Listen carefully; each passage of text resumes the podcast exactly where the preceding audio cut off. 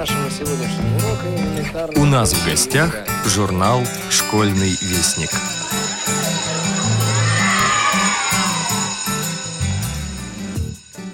Здравствуйте, уважаемые слушатели Радио ВОЗ. У микрофона Юрий Кочетков.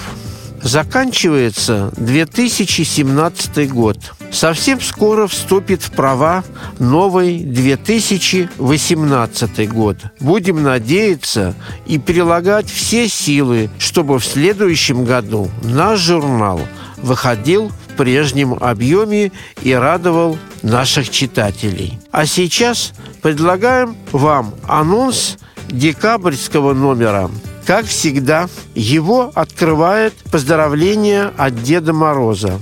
Вот и еще один год прошел, и я снова спешу поздравить вас с Новым годом. И если кто-то из вас когда-то давным-давно еще в детском саду засомневался, что я существую, сейчас может убедиться в обратном. Письмо, поздравления и подарки, которые ждут вас под елкой, самые настоящие. А то, что вы ждете от меня подарков, так это мне в лес сорока на хвосте принесла. А она-то всегда все знает. Сложно найти человека, который был бы равнодушен к новогодним праздникам. Видимо, любовь к этой волшебной ночи в каждом из нас заложена генетически. Так или иначе, раз в году все мы становимся удивительно похожими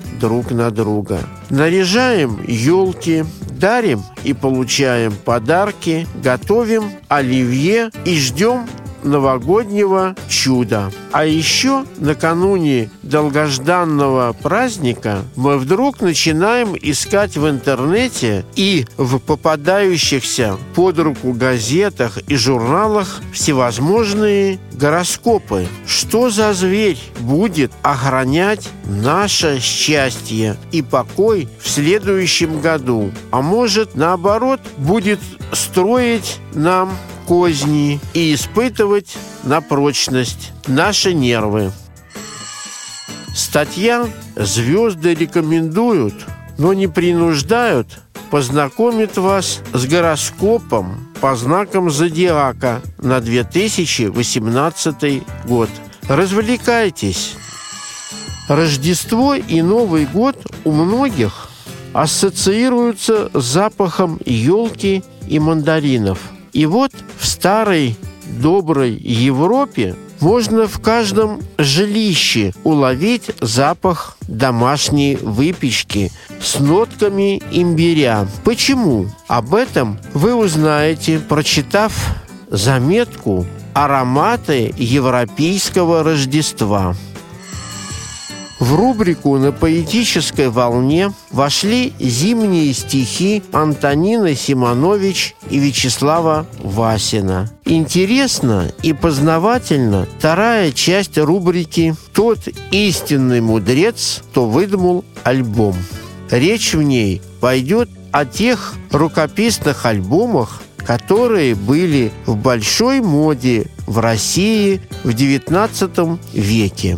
Традиция рукописных альбомов пришла в Россию из Западной Европы. В первой трети XIX века в светских салонах Петербурга и Москвы возникает своеобразная мода оставлять на память какую-нибудь запись, небольшой стишок, куплет или рисунок. Помните, в комедии Гоголя «Ревизор» Мария Антоновна просит Хлестакова оставить ей в альбоме на память что-нибудь эдакое. Альбомы клали на столик в гостиных, брали с собой на балы и в путешествия. Их кожаные переплеты украшали золотым тиснением, позолоченными накладками и замочками – новогодние стихи Любови Блоходцевой и Александра Лугарева открывают рубрику «Азбуки Веди».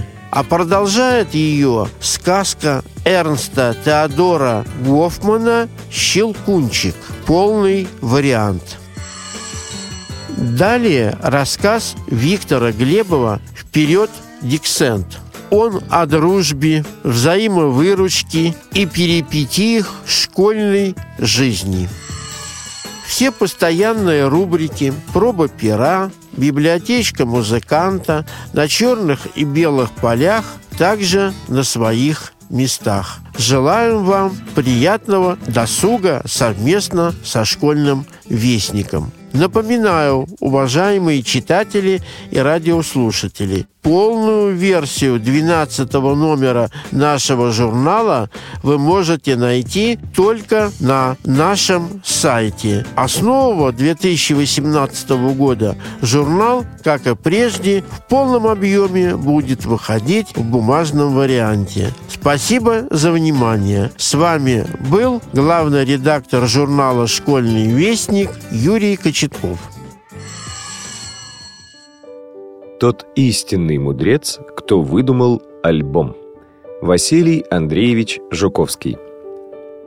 Слово «альбом» нам хорошо знакомо. Как только мы его произносим, в памяти сразу всплывает фотоальбом, который есть в каждой семье. Но речь пойдет не о нем – а о тех рукописных альбомах, которые были в большой моде в России в XIX веке. Традиция рукописных альбомов пришла в Россию из Западной Европы. Первой трети XIX века в светских салонах Петербурга и Москвы возникает своеобразная мода – оставлять на память какую-нибудь запись, небольшой стишок, куплет или рисунок. Помните, в комедии «Гоголя ревизор» Мария Антоновна просит Хлестакова оставить ей в альбоме на память что-нибудь эдакое. Альбомы клали на столики в гостиных, брали с собой на балы и в путешествия. Их кожаные переплеты украшали золотым тиснением, позолоченными накладками и замочками. Альбомы были у всех, у дам и барышень, у молодых людей и литераторов. Светское воспитание требовало от молодого человека умения владеть кистью, копировать образцы живописи, подбирать рифмы. Сложились строгие законы заполнения альбома. Первую страницу оставляли незаполненной, так как существовало суеверие, что с написавшим на ней может случиться несчастье. В начале альбома писали родители и старшие. Дальше подруги и знакомые. Последний лист отводился для самых нежных записей. Считалось, что там пишут те, кто больше всех любит владелицу альбома. Без альбомной культуры невозможно представить салоны пушкинской эпохи. К альбомам относились неравнодушно, даже когда на них сердились.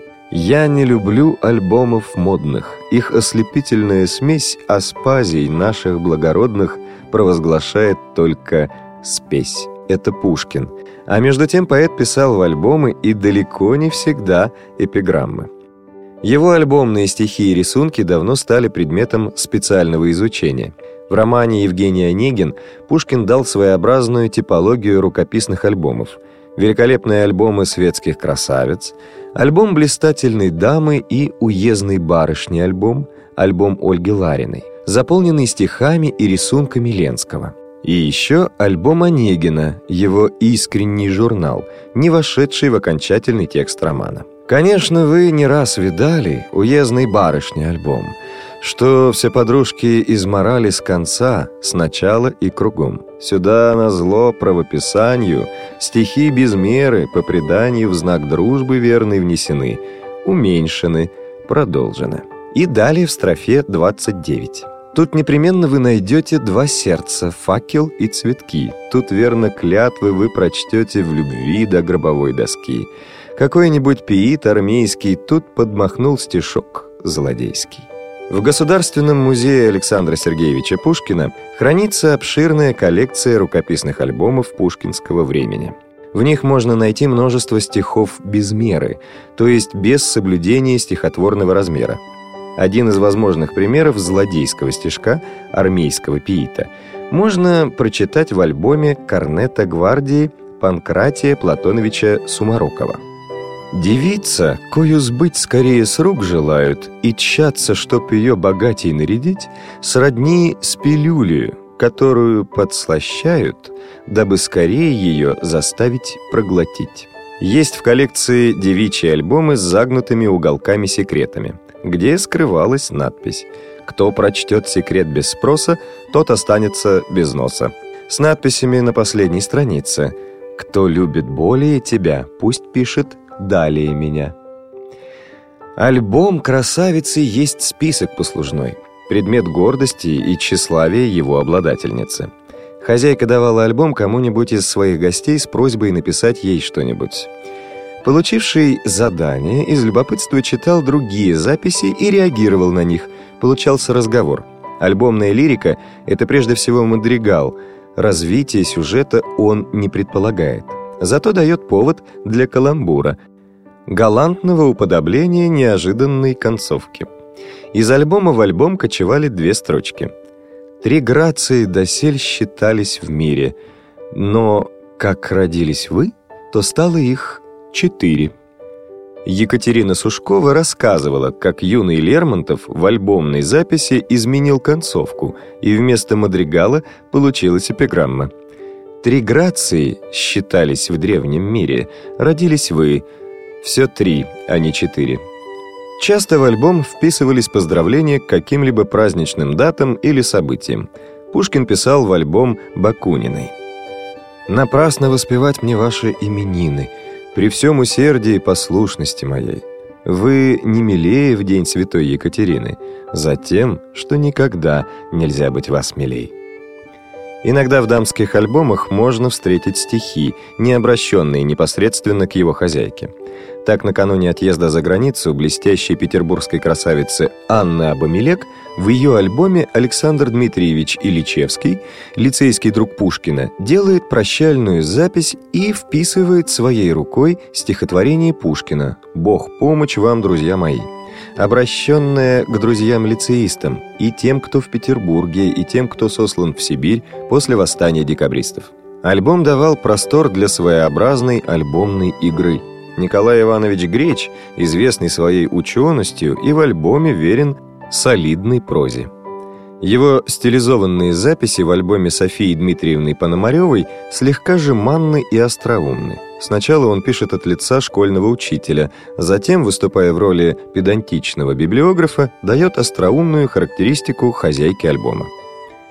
Современная русская библиография. Новые книги. 1818 год. София Дмитриевна Пономарева. Комический, но чувствительный роман с маленьким прибавлением. Санкт-Петербург, 19 страниц. Маленькое прибавление – новорожденный сын Пономаревой, а 19 страниц – число лет владелицы альбома. А дальше Греч дает рецензию на книжку – Начав читать сию книжку, я потерял было терпение. Мысли автора разбегаются во все стороны, одно чувство сменяет другое, слова сыплются, как снежинки в ноябре месяце, но все это так мило, любезно, что невольно увлекаешься вперед. Прочитаешь книжку и скажешь, какое приятное издание. Жаль только, что в нем остались некоторые типографические ошибки. София Дмитриевна Пономарева – хозяйка известного петербургского салона. Она знала языки, неплохо переводила, писала стихи, рисовала. В нее были влюблены и Дельвик, и Боротынский, и Кюхельбекер. О ее салоне дошло много воспоминаний, но главное – дошел альбом, который заполняли посетители ее салона. В нем появляются автографы Боротынского, Дельвига, Кюхельбекера. Это важно – Альбомы и сейчас служат драгоценным источником авторских оригиналов поэтических текстов, многие из которых так и не попали в печать при жизни автора. Проходило время, менялись отношения между людьми. Пушкин, листая альбом Анны Алексеевны Олениной под стихотворением «Я вас любил, любовь еще быть может», вписанным его собственной рукой в 1829 году приписывает «Plus que parfait» — «давно прошедшее». 1833. Альбом походит на кладбище. Для всех открытое жилище. Он также множеством имен самолюбиво испещрен.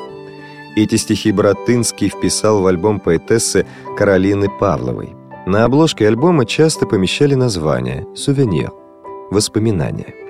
Альбом заполнялся долго, мог перейти от матери к дочери. Иногда около записей появлялись могильные кресты, знак того, что автора записи уже нет на свете. Порой в альбомах завязывалась беседа. Один пишет «О слабостях молчи, о добродетелях кричи», а другой отвечает «Добродетель и без крику себя выкажет». Часто в альбоме как бы запечатлевает разговор наедине – это не предназначено для печати, но уже и не дневник, который никому не показывают. Это шутка, допустимая в узком кругу.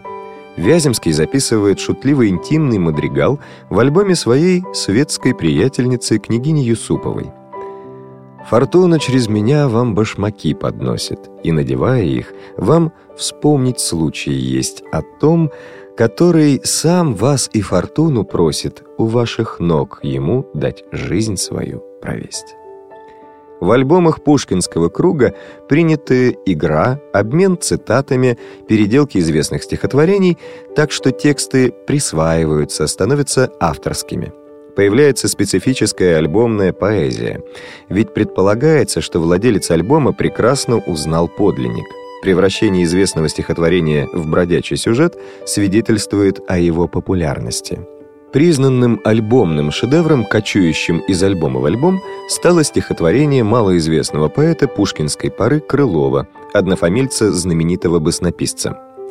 «Скажи альбом в простых словах. Твоей владетельницы милой, что царствует она в сердцах и всех влечет волшебной силой, что слишком счастлив был бы я, хоть мне она давно знакома, когда бы вспомнила меня, она без помощи альбома. Боротынский тоже не надеется на память Пономаревой. Вы слишком многими любимы, знать наизусть их имена чересчур обязанность трудна, сии листы необходимы. Эта легкая альбомная игра закончилась с пушкинской эпохой. В 1846 году Николай Михайлович Языков писал «Альбом, в котором заключаются стихи Пушкина, есть драгоценность, и он же должен быть сохранен как памятник того золотого времени, когда у девиц были альбомы. Время салонов и салонных игр осталось в прошлом». Сейчас, как бы нам ни хотелось вернуться к альбомной традиции, невозможно, но привнести в нашу жизнь хотя бы немного некоторой утонченности и душевности очень хочется. Ведь непременным условием каждого послания и каждой записи в альбоме было дружеское отношение между людьми. Василий Андреевич Жуковский. Дружба. Скатившись с горной высоты, лежал на прахе дуб, перунами разбитый, а с ним и гибкий плющ, кругом его обвитый – «О, дружба, это ты!» Александр Сергеевич Пушкин Екатерине Николаевне Ушаковой. В отдалении от вас с вами буду неразлучен, Томных уст и томных глаз буду памятью размучен, Изнывая в тишине, не хочу я быть утешен, Вы ж вздохнете обо мне, если буду я повешен.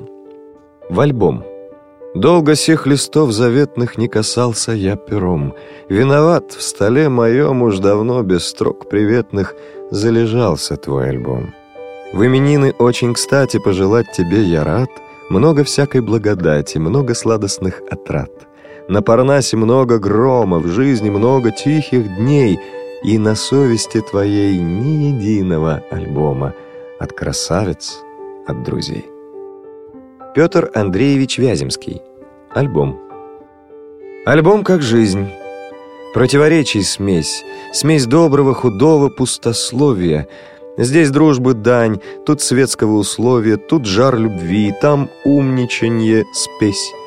Изящное в нем наряду с ничтожным, ум с глупостью или истинное сложным, идей и чувств пестреет маскарад. Все счетом, все в обрез и по наряду. Чистехонько ни складу, нет ни ладу, здесь рифм набор, а там пустой обряд. Как в жизни, так не точно ли и в альбоме плоды души сжимает светский лед. Под свой аршин приличие всех гнетет. И на цепи, как узник в желтом доме, которого нам видеть смех и жаль, или тот зверок, что к колесу привязан, в одном кругу вертеться ум обязан и, двигаясь, не подвигаться вдаль. Пусть отомстит мне пчел альбомных жало, но я еще сравнение им припас. Поэзии и меда в жизни мало, а в сих стихах и менее подчас. К цветным листкам альбомов стих болтливый рад применить пестреющие дни. Есть светлые, как радуги отливы, есть темные, померкшие в тени, как на веку день на день не придется. И будни вслед за праздником. Равно в альбоме тоже здесь сердце улыбнется, а там зевнет с рассудком заодно.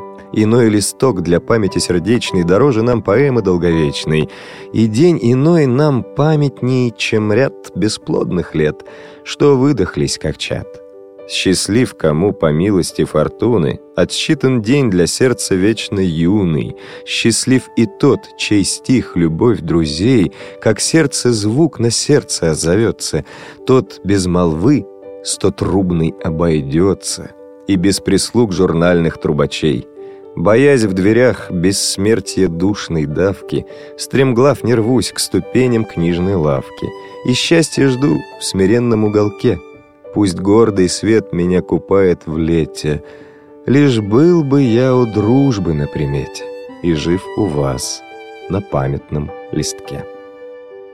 Евгений Абрамович Боротынский Альбом походит на кладбище. Для всех открытое жилище он также множеством имен самолюбиво испещрен. Увы, народ добросердечный равно туда или сюда несет надежду жизни вечной и трепет страшного суда. Но я, смиренно признаюсь, я не надеюсь, не страшуся, я в ваших памятных листах спокойно имя помещаю. Философ я — у вас в глазах мое ничтожество я знаю. Когда б вы мне прекрасны и случайно слыли у молвы, когда бы прелестью опасной не столь опасны были вы, когда б еще сей голос нежный и томный пламень сих очей любовью менее мятежной могли грозить душе моей, когда бы больше мне на доле даров послал цитерский бог, тогда я дал бы сердцу волю, Тогда любить я вас бы мог. Предаться нежному участию мне тайный голос не велит. И удивление, по счастью, отстрел любви меня хранит. Перелетай к веселью от веселья, Как от цветка бежит к цветку дитя. Не успевай за суетой безделье Задуматься, подумать и шутя. Пускай тебя к Каринам не причислят. Играй, мой друг, играй и верь мне в том, что многие о милой Лизе мыслят, когда она не мыслит ни о чем. Девушке, которой имя было Аврора.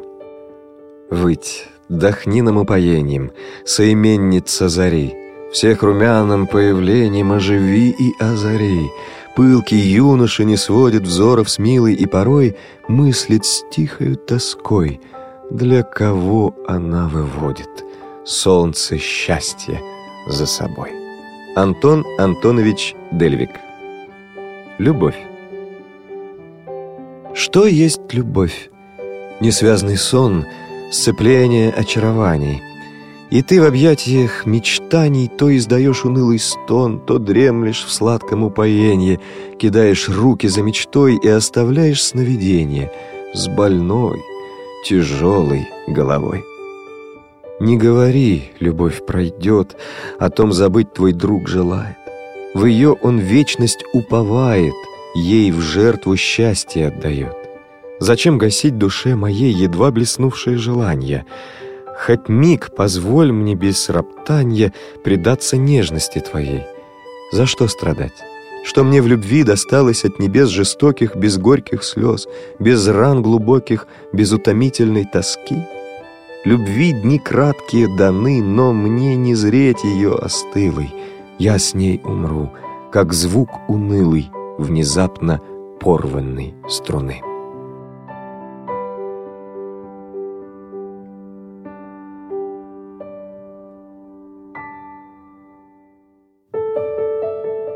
«Вперед, Дик Сент!» Надька склонилась над ним и взяла его за руку. Он грустно смотрел на измазанный грязью рукав своей новенькой нейлоновой куртки, на конце пионерского галстука, намокшие в луже и потемневшие. А Надька своими большими, как казалось Мишке, ладонями стряхивала с него капли воды, прилипшие мокрые листья, и нет-нет, да озиралась зорко по сторонам. Вдруг она схватила свой стоявший у ног портфель и хлестко и здорово ударила им что-то. Мишка только в следующий момент увидел, как покачнулся Генка, как с головы его слетела шапка. А Надька уже снова занесла руку с портфелем, и Мишка заметил испуг в Генкиных глазах и увидел, как упала его сжатая в кулак рука. Венька, стоявший сзади, хотел пнуть Мишку ногой, но Надька только взглянула на него жестко, и Венька отступил назад. Она потянула Мишку за руку, и они тихо пошли по раскисшей, жухлой тропинке, и октябрьские клены спускали над ними свои широкие листья ладони, и октябрьское солнце светило им. Надька прошла несколько шагов и резко обернулась, Венька держал в руке обломок кирпича и метился в Мишкину спину. «А ну попробуй!» Надькины глаза вспыхнули гневом. Пальцы у Веньки разжались, и кирпич упал в грязь. А Надька, обернувшись с брезгливым видом, все так же уверенно, держа Мишку за руку, продолжала свой путь по раскисшей тропинке. Надька. А ведь до вчерашнего дня Мишка и не знал, что она Надька. Он знал, что сидит на парте сзади здоровенная Абрамова, которая при случае может стукнуть по затылку, которая, если вовремя не подскажешь, дернет за ухо. Но чтобы такая Надька... Мишка был самым толковым в классе. Все учителя так говорили. И все ребята знали об этом, но не заладилась у Мишки дружба с ребятами. Он и сам не знал, кто в этом был виноват. Просто не склеилось. То ли Мишка был тому причиной, то ли ребята. Правда, Мишка чаще других поднимал руку на уроках. Но разве за это нужно бить? И спортивная сумка у Мишки, как у всех, растерзанная, обтерханная, и пуговиц на пальто не хватает. Ну чем он не такой, как все? И этот Генка, за что он возненавидел его? Ну, у Генки не все получается с математикой, и в географии он не силен. Так при чем тут Мишка? И за что его бить? Генка обещал взять его в рабы.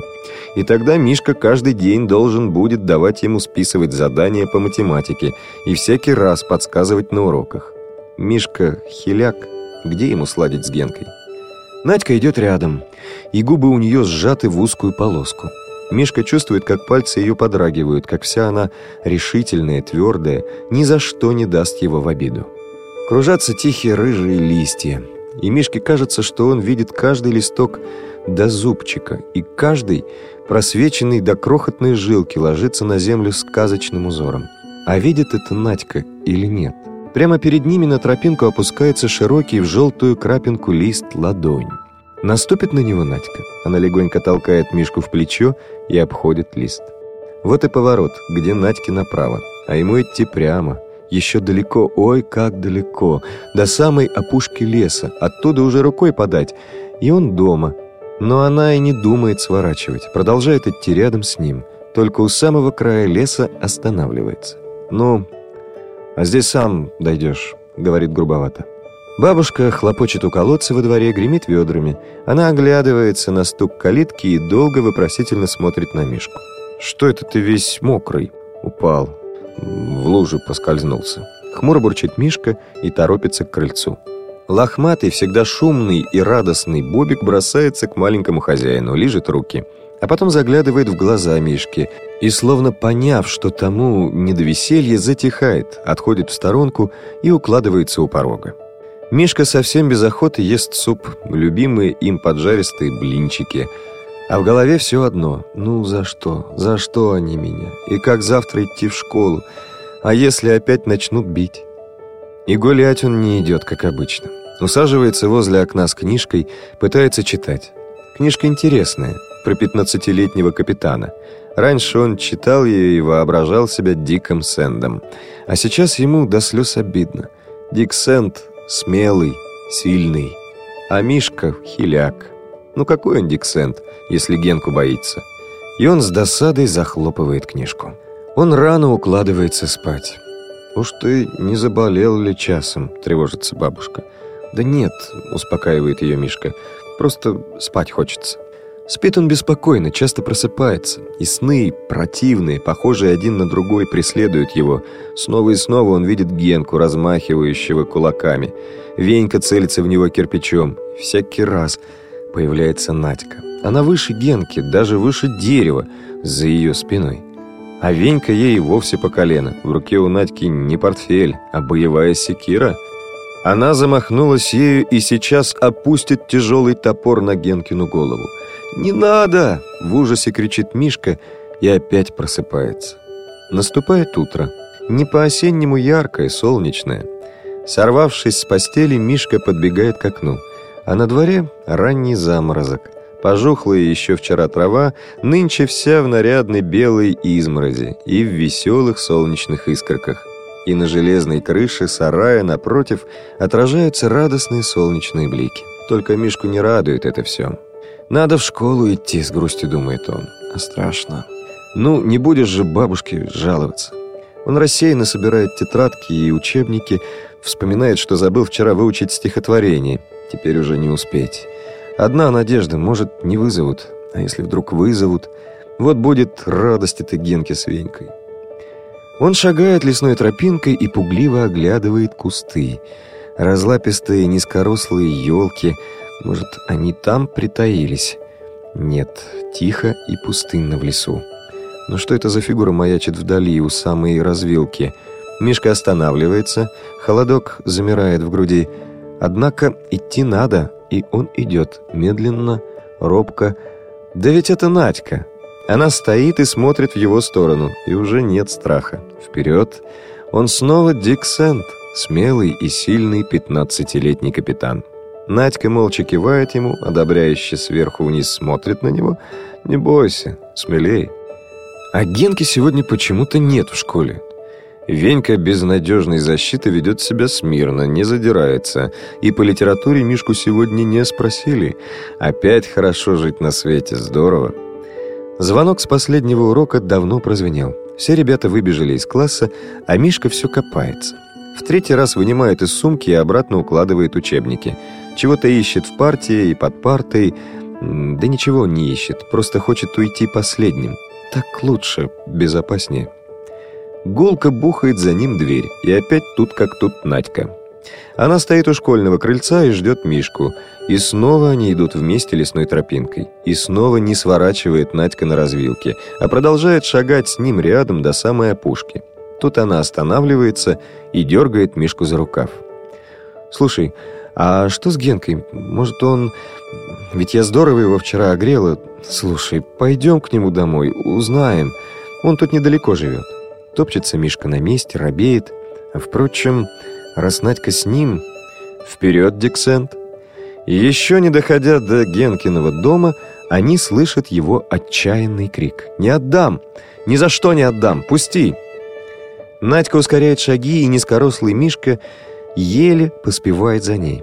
Потом они припускаются бегом. Ребята видят Генку, взъерошенный, красный. Он вырывается от отца – они знают его отца, видели однажды в школе. Он крепко держит Генку за ухо, а свободной рукой пытается вырвать у него кролика, которого тот прижимает к груди. Кролик испуганно таращит глаза и всеми четырьмя лапами цепляется за Генку. «Ты уже у меня трех унес на базар со своими дружками», продолжает орать Генка. И злые слезы, кажется, так и брыжут из его глаз. «И этого хочешь? Не отдам!»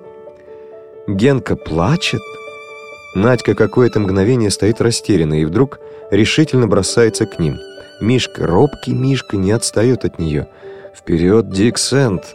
Надька с налета обеими руками толкает Генкиного отца в грудь, тот от неожиданности выпускает Генкина ухо, и втроем они пускаются на утек. Ребята добегают до поворота улицы и останавливаются. А дальше куда? «Ко мне!» — кричит Мишка. И они продолжают бежать уже с Мишкой впереди. С треском распахивается калитка, ребята влетают во двор, перепуганная бабушка с неожиданной для нее резвостью бежит от сарая им навстречу. «Что случилось? Что такое?» — кричит она на бегу. «Да он «Кролика!» — кричит запахавшийся Мишка. «Кролика хотел, понимаешь, на базар!» «Кто он? Чей кролик?» — не понимает бабушка. «Да Генкин кролик, но... А отец отнимал его, ну, понимаешь?» «Пойдемте в дом, там разберемся», — уже спокойно говорит бабушка, и ребята идут за ней. Вчетвером они сидят на корточках посреди комнаты, а перед ними на полу белым пушистым комом кролик. Прикрыл глаза, прядает ушами, тяжко дышит. «Трошечка, бедный, перепугался», — приговаривает Генка и ласково гладит кролика по спине. «Как же мне с тобой быть, хороший мой?» «А ты его у нас оставь», — говорит бабушка. «Мы приглядим». Весело, шумно теперь у Мишки дома. Всякий день после школы ребята спешат сюда, а Трошка ждет их и встречает у порога. Они выпускают Трошку на улицу, и начинается потеха. Кролик никуда не убегает, держится рядом с ребятами. И не боится он никого, ни Бобика, ни кота Тараса, ни дрочливой Мурки. Лихо кувыркается в пушистом снегу, а когда прыгает, только белые буруны вырываются из-под задних лап. «А теперь, Трофим, на сцену!» — строго приказывает Генка, приглашая кролика на крыльцо. Трошка порядок знает. И артист он отменный. Оказывается, Генка его давно дрессирует. «Танцуй!» — командует хозяин. И Трофим, встав на задние лапы, начинает лихо отплясывать какой-то свой неведомый заячий танец. «Але, оп!» И Трошка ни секунды не раздумывая, тугим белым ядром пролетает сквозь обруч. А еще он умеет барабанить, делать сальто-мортале, кланяться публике. После представления все идут в дом. Ребята усаживаются за большим обеденным столом готовить уроки. А Трошка отправляется в свой закуток у печки. Мирно тикают ходики. Шелестят книжные страницы, а от печки доносится вкусное похрустывание. Это Трошка лакомится сочной кочерышкой. Вдруг отрывается от учебника Генка – «А что если...» — произносит он заговорщическим полушепотом. Надька с Мишкой смотрят ему в рот. Генка молчит, словно испытывая ребячье терпение. «Скоро елка в школе. Что если...» Шумно и многолюдно в небольшом школьном зале. Горят многоцветием огни лесной царицы праздника, но вот стихает шум. На маленькой сцене девочки-пятиклассницы — в лесу родилась елочка, в лесу она росла. Словно старую, предстарую, всегда новую сказку рассказывают они под музыку. И когда заходит в сказке речь о трусишке-зайке, он действительно появляется у елки, живой, в заправдошней. Шум удивления проносится по залу. Девчоночий хор от неожиданности путается, и рояль умолкает. Заяц от многоцветия ярких огней и множества зрителей вначале теряется и застывает на месте, но быстро освоившись с обстановкой, начинает кружить вокруг елки. Ободренный его смелостью, хор настраивается и продолжает свою сказку. И волк появляется, когда доходит очередь до него. Лохматый, зубастый, он устремляется за зайцем. «Беги!» — несутся из зала ребячьи голоса. Но заяц неожиданно останавливается и бросается к серому разбойнику. «Ну, волк, погоди!» — звенит откуда-то мальчишечий голос. Заяц подбегает к волку и, поднявшись на задние лапы, передними вцепляется в страшную звериную морду. Отваливается зубастая пасть, гаснут глаза огоньки, падает на пол маска, и все узнают Генку. Ребята отчаянно хлопают, что-то кричат — но Трошка невозмутим. Он держит в передних лапах морковку и кланяется публике. Мишка стоит рядом с Генкой. Он его ассистент по номеру. Радостно Мишке и хорошо. А Генка вдруг наклоняется, поднимает с пола трошку, нежно смотрит на его мордочку, дует на пушистое, просвечивающее розовым светом ухо и, передавая его Мишке, говорит «Бери, пусть это будет мой новогодний подарок. Автор текста Виктор Глебов. Читал Дмитрий Гурьянов.